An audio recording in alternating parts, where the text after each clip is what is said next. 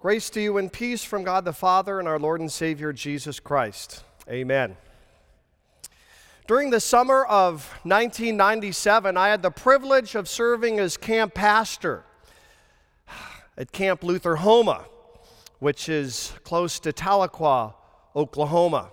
During that week, I decided on the Wednesday to take my three children on a hike along the Illinois River to a place affectionately called Bamboo Bungalow. The trail was mostly flat, well marked, devoid of rocks, and pretty much level. Having reached Bamboo Bungalow in record time without breaking a sweat, I decided that we would live life a little bit more dangerously.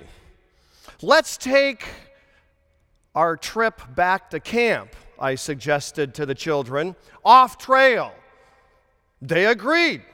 I felt confident. Move over Daniel Boone and Davy Crockett. Here we come.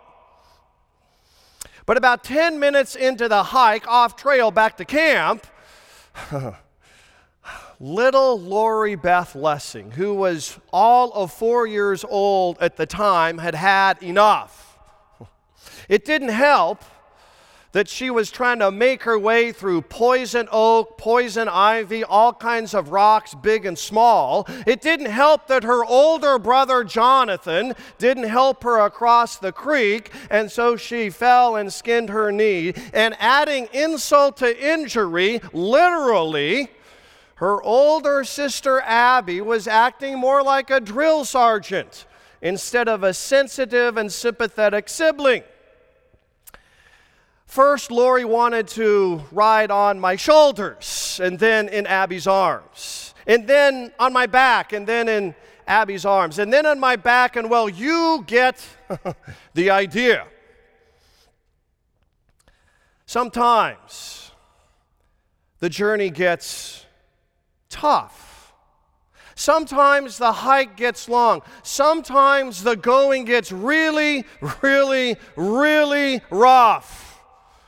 And all we can do is sit down on the trail and refuse to move. It had been a long uphill hike for Judahites in the post exilic Persian province called Yehud. We can hear Malachi's fellow hikers throughout the book, can't we? Yahweh's table is contemptible. Malachi 1 7. What a burden!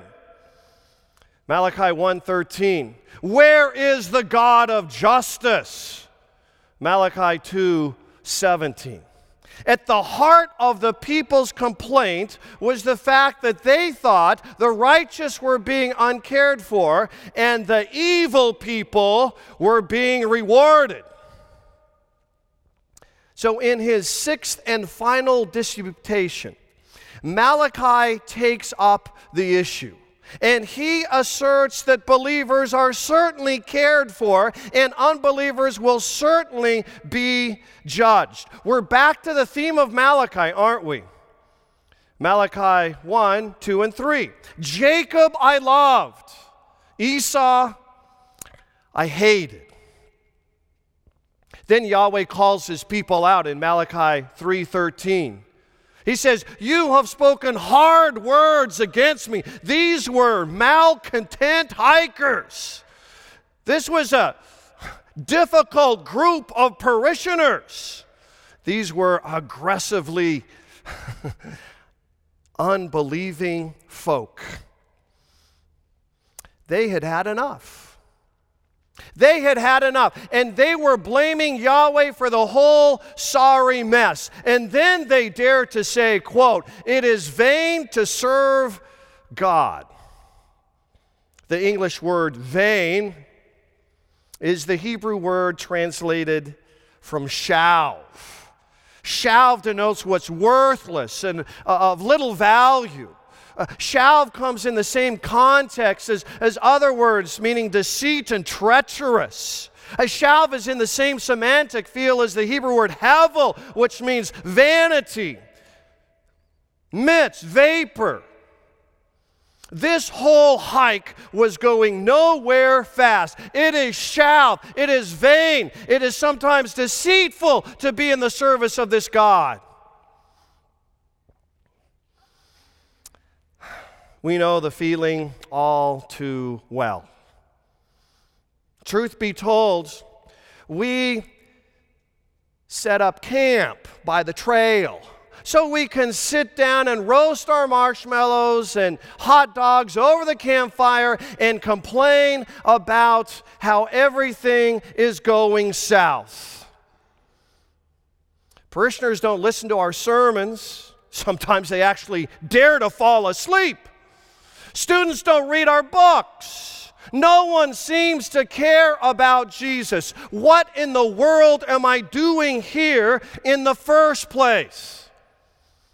Sarcasm and cynicism come along by the campfire.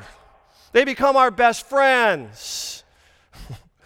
Our prayers don't deepen our commitment to Jesus doesn't grow. Our passion and zeal uh, doesn't increase. Why? It's vain. It's shallow. It's worthless to serve God. And woe to the hiker who comes along and points out that we're stuck. Woe to the prophet who points out our justifications and rationalizations. Woe to the fellow believer who says to us, You've been stuck there. Some of you for months, others of you for years. And we would rather just sit around the campfire singing, Evil doers not only prosper, they put God to the test and escape. Malachi 3 15. Don't be fooled. Please on the outside, I can keep up my regular routine. Pretty good at that. But on the inside, it's easy to stop hiking. I become settled in life. I want safety, security. I love the status quo. Compromise convenience become my watchwords. And before I know it, I'm stuck on the trail, bound by a tight radius of don'ts, won'ts, can'ts, and quits. Lori Beth Lessing knew the feeling. So I began to tell her, sweetie, you're my just apple of my eye. You're so precious. Your, your love beyond imagination. I just tried to pull out all the charm I had. So did Yahweh. In Malachi 3:17, he pulls out his most charming word, segulah in Hebrew, priceless treasure these people are of infinite worth. They're his prize, priceless possession. Used only six times in the Old Testament by Yahweh. This is the most endearing word he has for his Israel. A segulah is loved not because it's valuable. No, a segulah is valuable because it's loved. Lori Beth needed more. So I began to describe to her where we were going. Sweetie, when we get back to camp, we'll go swimming all afternoon. Honey, when we get back to camp, I will get you a Snickers bar and a Mountain Dew. Lori Beth pulling out all the big guns. When we get back to Camp Lutherhoma, I will let you stay up very late with all the big kids. You see, when we're stuck on the hike. We need someone to point us away from our present pain and point us to our future deliverance. And that's why Yahweh pulls out his big guns. Malachi 4, verse 2 For those of you who fear my name, the Son of Righteousness shall rise with healing in its wings, and you will go forth leaping like calves released from the stall. When the Son of Righteousness appears, it will be a brand new day. All the darkness will be dismissed. All the gloom will be gone. The night of terror and pain will be forever banished. On that day, our righteous standing by faith will be as beautiful and as brilliant as the shining sun. But there's more. Malachi says that the sun will bring healing in his wings. He'll restore everything you have lost. All the years of pain will be erased. All the tears of disappointment will be wiped away. And the symphonies we missed and the sunsets we just didn't see will be graciously played over and over and over again. The child snatched by disease will come running into your arms. The, the health that eluded you in the winter of your life will be restored a thousandfold. Friends and family members who died trusting in Jesus will sit with you in the heavenly choir singing hallelujahs forever. All of this is ours. And so much more. Because when the Son of Righteousness dawned in the eastern sky, he finished the journey all the way to the end, in spite of the fact that his disciple betrayed him with a kiss. In spite of the fact that his friends ran for cover, in spite of the fact that his countrymen clamored for his death, look again. The sky's dark. Two men are dying gasping for air. Jesus is in the middle, getting ready to announce his last word. John records it. Tetelestai. It is finished. The veil rent, the curse removed, the blood poured, the sacrifice complete. Death is defeated, and paradise is restored forevermore. Tetelestai, a cry of defeat by no means.